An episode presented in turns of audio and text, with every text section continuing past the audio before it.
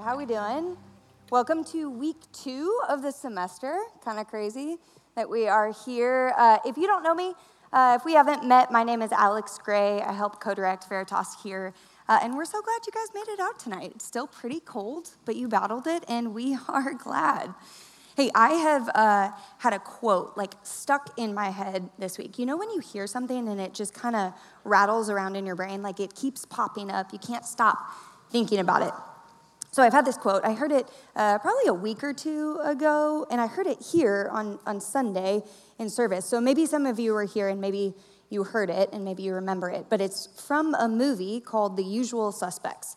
And I have never seen that movie. But the line is the greatest trick the devil ever pulled was convincing the world he didn't exist. The greatest trick the devil ever pulled was convincing the world he didn't exist. So, the best con that the devil has ever come up with is convincing us that he's not real. He's not around. His greatest trick is getting us to not really think about him at all. And I just keep thinking about that quote because, honestly, for me, at least personally, it, it kind of rings true. And if I had, I don't know, but if I had to guess, I would think that a, uh, the majority of the people in this room, that that would be true for you guys too. Like, we just don't think much about the devil or like spiritual forces for, for that matter at all. Like, why would we? It's just kind of confusing. We don't really get it. We don't see them. We don't really feel their presence day in and day out. And maybe, I don't know, maybe we don't even really believe in them at all. Like maybe we kind of think it's a bunch of like mumbo jumbo, you know? Like this is the 21st century. For crying out loud, like do we really believe in all this devil and spiritual forces stuff? If that's us tonight, I get it. I feel that. But, but this quote, it won't leave my head because I also know that we all feel this sense that something about the world just isn't right. Like something's not quite right. Be, because every time that we open our phone for news notifications, we, we get these notifications of war and destruction, political division, natural disasters. Something, it can't be right. Something's not right because some of us in this room, we've had people that we love uh, who have been taken far too soon from sickness or tragedy. Something is not quite right because a lot of us, we walk around campus day by day with just uh, the feeling of crushing anxiety weighing down on us, or a sadness that we can't explain, we can't shake, a loneliness that we don't know what to do with. I think we all feel it. Something is wrong, something seriously wrong with the world that we live in, and we can't just chalk it up to or explain it away with things like global warming, you know, economic disparity or disease, chemical imbalances, social media, none of that. None of it really is enough. It doesn't cut it because deep down in our bones, we can feel that something else is at play here. Kyoto, Japan, uh, it's a really beautiful city. Like it has so much tradition, it has amazing architecture, incredible food, but it also has a, a lot, a lot of religious temples and shrines, like the one you see there. In Veritas, we take a trip to Japan each summer. And when we do, we spend a couple of days in Kyoto and we explore some of these temples. And one of the ones that we go to is called Sanju Sangendo, and it's this huge, massive building that is full of over a thousand golden statues, most of which are the goddess, the Buddhist goddess Kannon. And when you walk into this building, I, I, don't know how else to describe it. When you walk in, there's just like this notable shift in the atmosphere. Like it's intentionally dark in there so that the idols, these statues, they stand out. And there's like a heaviness in the air. It's kind of stuffy because they're burning incense. And you're not allowed to talk. It's very quiet in there so that you don't disturb these guardian deities that are in there. And all you can see, for as far as you can see, is row after row after row of statues raised up on platforms, looking down at you, some of them with like super angry eyes and weapons. It's, it's kind of spooky. But what you also see as you're walking through, looking at these statues, is you're seeing people kneeling down, praying to them. You see people dropping offerings, coins into boxes, writing out messages to these deities. And it's tempting. Like, it's tempting as you're watching it to think that all these people are doing, everything that they're doing, that it's all fake, that none of it is real, that these statues are just metal and wood. That's all.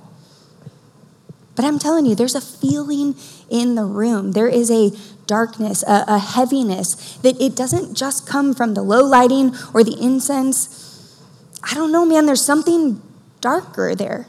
There's something that feels a little bit more oppressive, uh, almost sinister. I don't know how else to describe it. And it's super strange. It's really weird as a, as a foreigner, a Westerner, and especially personally as somebody who just doesn't really buy into a lot of that uh, spiritual forces stuff very often. It is weird to walk in and feel those things. And maybe you're listening to me and you, you're kind of thinking that I'm over spiritualizing a little bit. That the feelings that I have when I walk into that room, maybe it's just kind of in my head. And, and I hear you, but I don't know, there's something odd going on in that room. And I think in general, our culture here in America, I think we're pretty quick to disregard the, the possibility, the idea that spiritual forces exist, good and bad exist and are in our world. But I think there's danger to that. I think there's danger to ignoring the possibility just the idea of the presence of spiritual forces in our world. Because when we do that, if we ignore it, we, are completely clueless to any impact they could have, any influence that they might have in the world. We got no idea. Like, if we ignore the possibility, then we're just blind to any effect, any power that they could potentially hold in our lives. And that, that sounds like kind of a bad spot. For me, at least. I think that sounds like a bad spot for us to be in. So we can't really ignore this topic. We can't really ignore it. There's too much at stake. We don't get to say, I don't know, it's kind of confusing. It's really weird. I don't want to talk about it. It's uncomfortable. It's too abstract. Let's just let it go. I don't think we can do that because if if there are spiritual forces happening around us in the world then it matters what we think about them. Okay but but what does that have to do at all with what we're going through on Tuesday nights in our series? Because Kate she just talked about a minute ago how we are going through a series uh, on God's name Yahweh and we talked about how we're going through a, passage in Exodus where God gives us his name. We talked about all of that. We, we talked last week, if you were here, we talked about how Yahweh, it comes from the Hebrew translation of the words, I am who I am. And that's the name that God gave to Moses in Exodus 3 and told him to call Yahweh.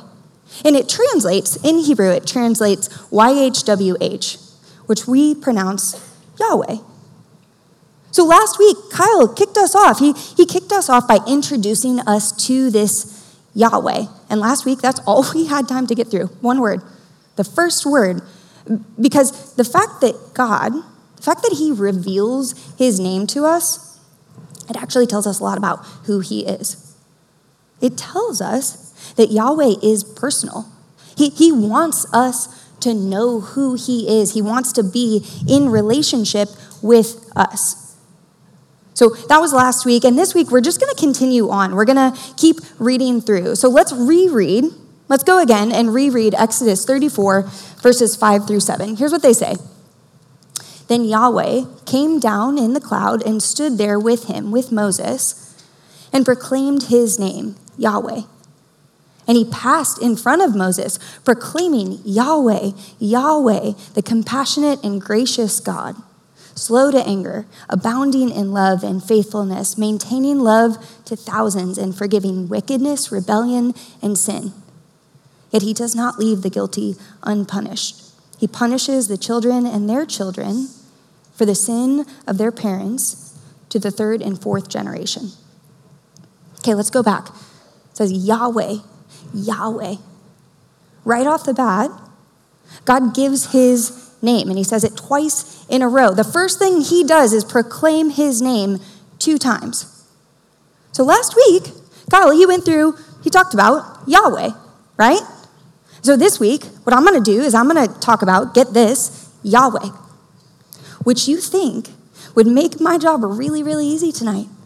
Like maybe he covered it last week, you know? He did a pretty good job. So maybe, I don't know, maybe we're done here, right? Maybe we can all go home. Or maybe, maybe Yahweh is actually repeating himself for a reason. Maybe he wants to get our attention. Maybe Yahweh repeats his name twice because he wants to distinguish his name from all other names out there. See, Yahweh, like Kate said, Yahweh isn't just God. That name, God alone, it, it, it doesn't do it. It's not enough. And it's not enough because, believe it or not, He's not the only God. There are other gods out there. Now, if you didn't think that I was like a little bit off my rocker earlier with the Japanese temple stuff, you might definitely think I am now. Like you might be sitting here and being like, oh no, this lady is saying that there's other gods. And I think that's a no-no for Christianity. Like I don't think she can do that. So is gonna is somebody gonna stop her? Is she's kind of going rogue. What should we do? And if that's you, I get it. I understand. But hear me out. Hear me for just a second. Because for our modern minds, as we read that, as we hear about the existence of other gods, that could, that could come as an absolute shock to us. But for the people, the ancient, ancient Israelites, the people who were around when the Bible was being recorded, this wouldn't be all that surprising. Because the Bible, it mentions other gods all the time. It does. Like, like here's an example. We're going to read Psalm 82. Here's how it goes God pres- presides in the great assembly. We're going to talk about what that is in a second. He renders judgment among the gods. How long will you defend the unjust and show partiality to the wicked? Defend the weak and the fatherless. Uphold the cause of the poor and the oppressed. Rescue the weak and the needy. Deliver them from the hand of the wicked. The gods know nothing. They understand nothing. They walk about in darkness. All the foundations of the earth are shaken. I said, Yahweh said, You are gods. You are all sons of the Most High, but you will die like mere mortals. You will fall like every other ruler. Rise up, O God, judge the earth, for all the nations are your inheritance. Okay, we're going to unpack a lot of what we just read. But unfortunately, there's a lot more that we're not going to be able to get to tonight. But first, I just want to say this example is one of many good examples of times where the Bible mentions these lowercase gods. And if you haven't noticed it before, that's okay. I honestly hadn't either. But as you start to look for it, as you're reading your Bible, you're going to start to see these lowercase gods are mentioned often. It, it's kind of like, I don't know if you guys had to do this, but in public speaking class, if you've had to do a speech, but then you've also had to record it and then watch it back to see how many times you said things like, um, like, so, and. And it's one of those things where if you didn't notice it, you do now, and you realize, oh my gosh, I've said it all the time. It's kind of like that when we read our Bible with a different lens. So, so, if that's the case, if there's a possibility that these gods are real, that they exist, then the question that we have to ask ourselves are what are they? Like, what are these gods? Eh, the problem with that, though, is there is literally no possible way for me to adequately describe the, the spiritual realm or, or these gods tonight. I can't do it. It's, there's just too much. Like, there is a guy, there's a guy named Michael Heiser, and he wrote a book called Unseen Realm, but it took him 15 years to research and write it out. So that's just going to give you a little context, okay, about what we're wading into. So we're not going to get all that far tonight, but for just a couple minutes, I want to talk to you about what these gods are and, and what they're not. And it might it might be a lot, but I want to use a fair amount of Bible verses. It might be like drinking from a fire hose, but I want to do that so that it doesn't just sound like I'm up here spouting my own theories, okay? You don't want that, I don't want that. So we're going to look at uh, quite a few Bible verses in the next couple of minutes, okay? Here we go. Bless you. Okay, first, what are the gods? One, they are spiritual beings. And maybe that goes without being said, but Elohim, the Hebrew word for gods, is like a term for, it's not a name, it's a category of being. And these are beings who live in the spiritual realm. John Mark Comer, he's an author, and he says it that they are, how does he say it? Invisible but real spiritual creatures. Invisible but real spiritual creatures. In Ephesians 6, 11 and 12, that's what this is talking about. It tells us to put on the full armor of God. Why? Well, because we're not fighting against flesh and blood, like the physical world. No, no, no. We are fighting against spiritual forces of evil in the heavenly realm. Okay, so they're spiritual beings, but second, they are powerful. They are active in our world. So they have been given some sort of authority and, and influence.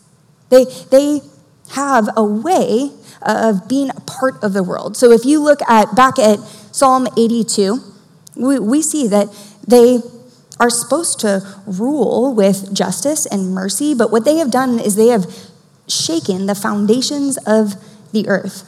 And what that means, what that means is they have taken God's good design for the world and they have distorted it and disrupted it and disturbed it. They are wreaking havoc in the world.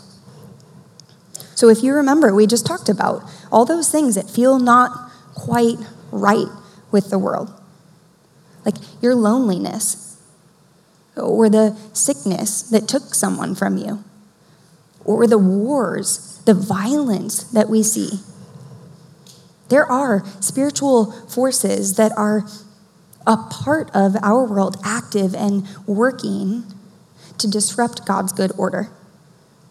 So they are powerful, they have some authority, but they are three against God.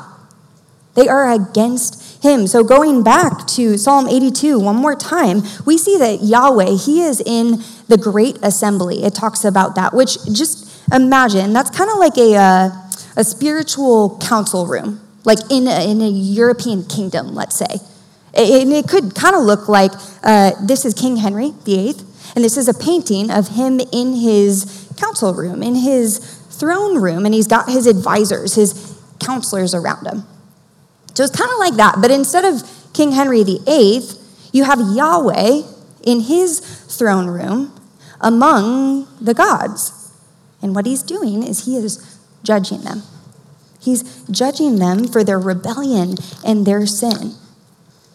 So we know, here's what we know, okay? Recap. They are spiritual beings, they're powerful, and they are against Yahweh. That's what we know that they are. But what, what are they not? Uh, what aren't the gods? Well, they're not eternal. Okay? The Bible is really clear that only Yahweh is the God outside of time.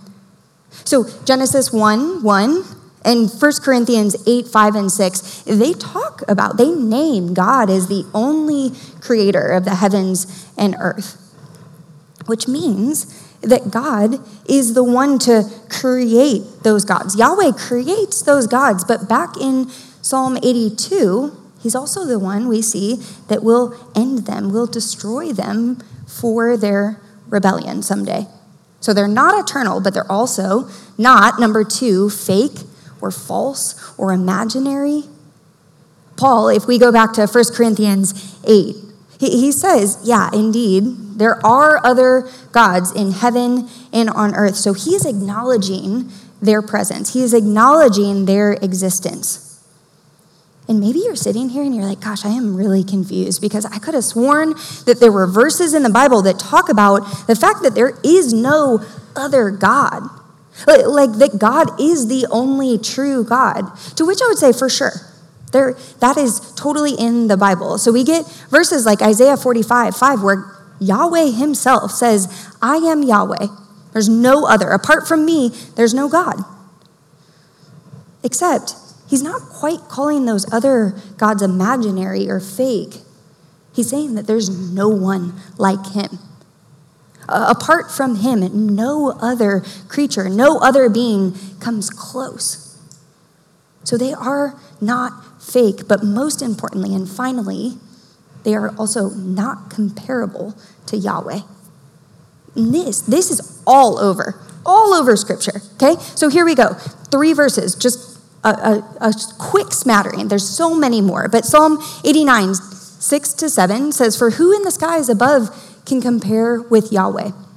Who is like Yahweh among the heavenly beings? In the council of the holy ones, in the spiritual realm, spiritual beings, God is greatly feared. He is more awesome than all who surround him.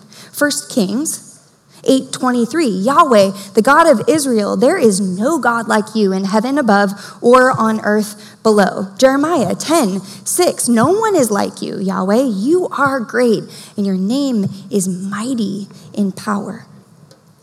So plain and simple there is no comparison. No other God, no spiritual being could ever rival Yahweh. He, he is the one who is incomparable. He has no equal. He has no rival, no parallel. He is the one who is unrivaled forever. But if that's the case, then why does he have to repeat himself? Like, why is it even a comparison in the first place if he is incomparable and undefeated and unrivaled? And why? Why does it say in the first of the Ten Commandments, you shall have no other gods before me? Like, why is it even a competition? Why are we even talking about that? Why does he need to do that? Well, because in the Bible, the, his people, the Israelites, they again and again and again and again, it's such a sad story. They turn to other gods, they worship other gods. And a lot of times it happens through those idols. So we, we looked at idols. We saw in Sanju Sangendo those idols, those statues. But idols could be really anything. It could be like a little figurine, a charm. It could be made out of wood or stone or metal. These are some of the idols that people have found from the ancient Near East in biblical times. These are just examples. And an idol was something that people w- would pray to, they would ask for blessing from. And so the idol itself, it didn't have any power in and of itself, right? But what it did do is it gave spiritual forces access into people's lives.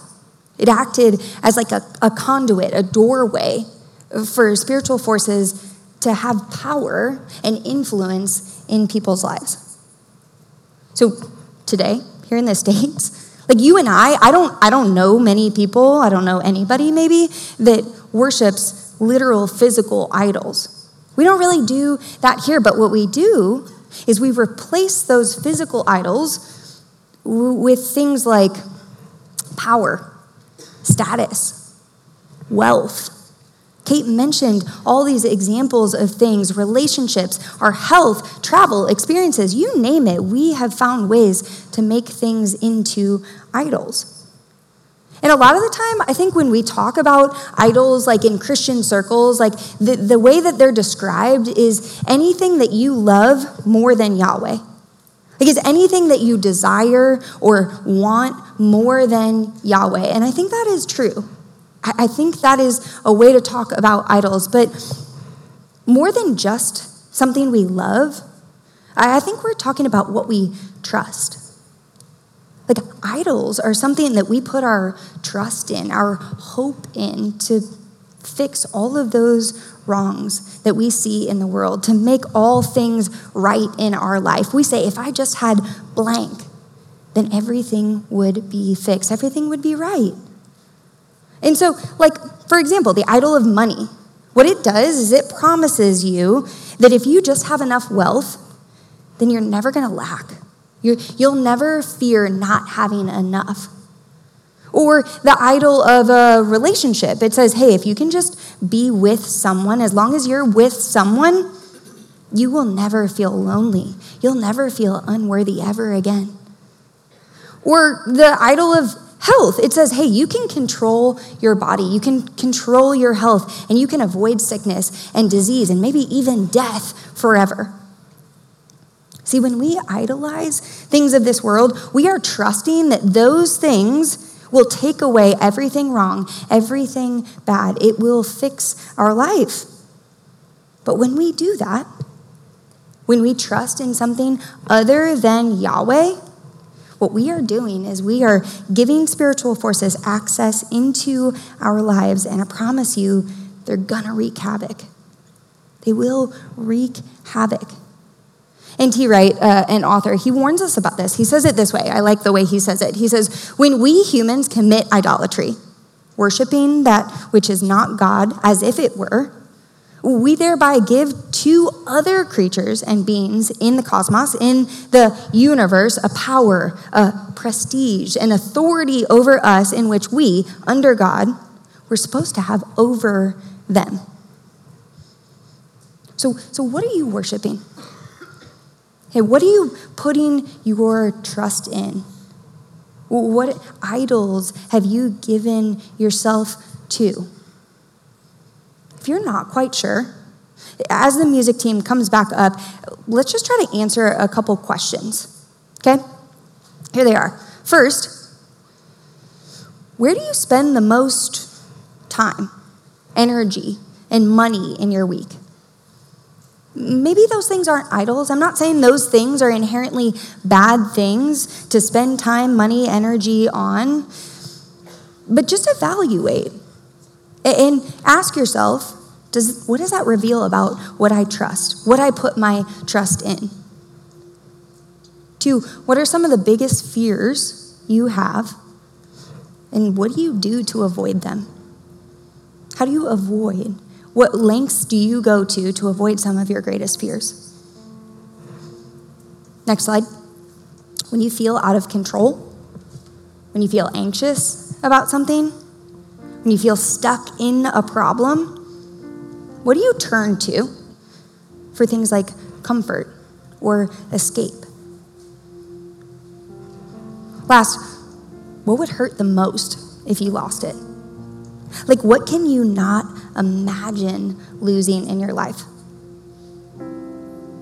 See, the answers to those questions, I'm not sure. I'm not saying each and every one of them is an idol in your life, but it could potentially be the thing that you are placing your trust in to make everything right, the thing that you think will solve all your problems, make everything good.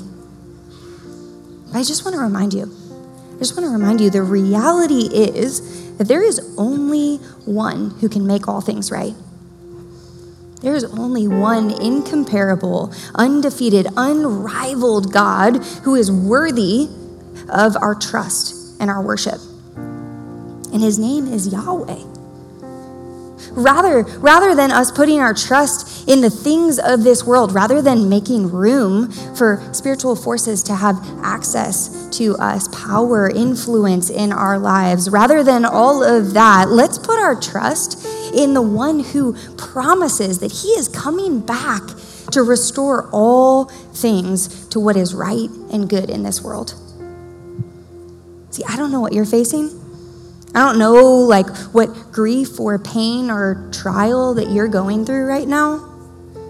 But I want to remind you, Yahweh, he is with you. And he is the name that stands above all other names. Amen.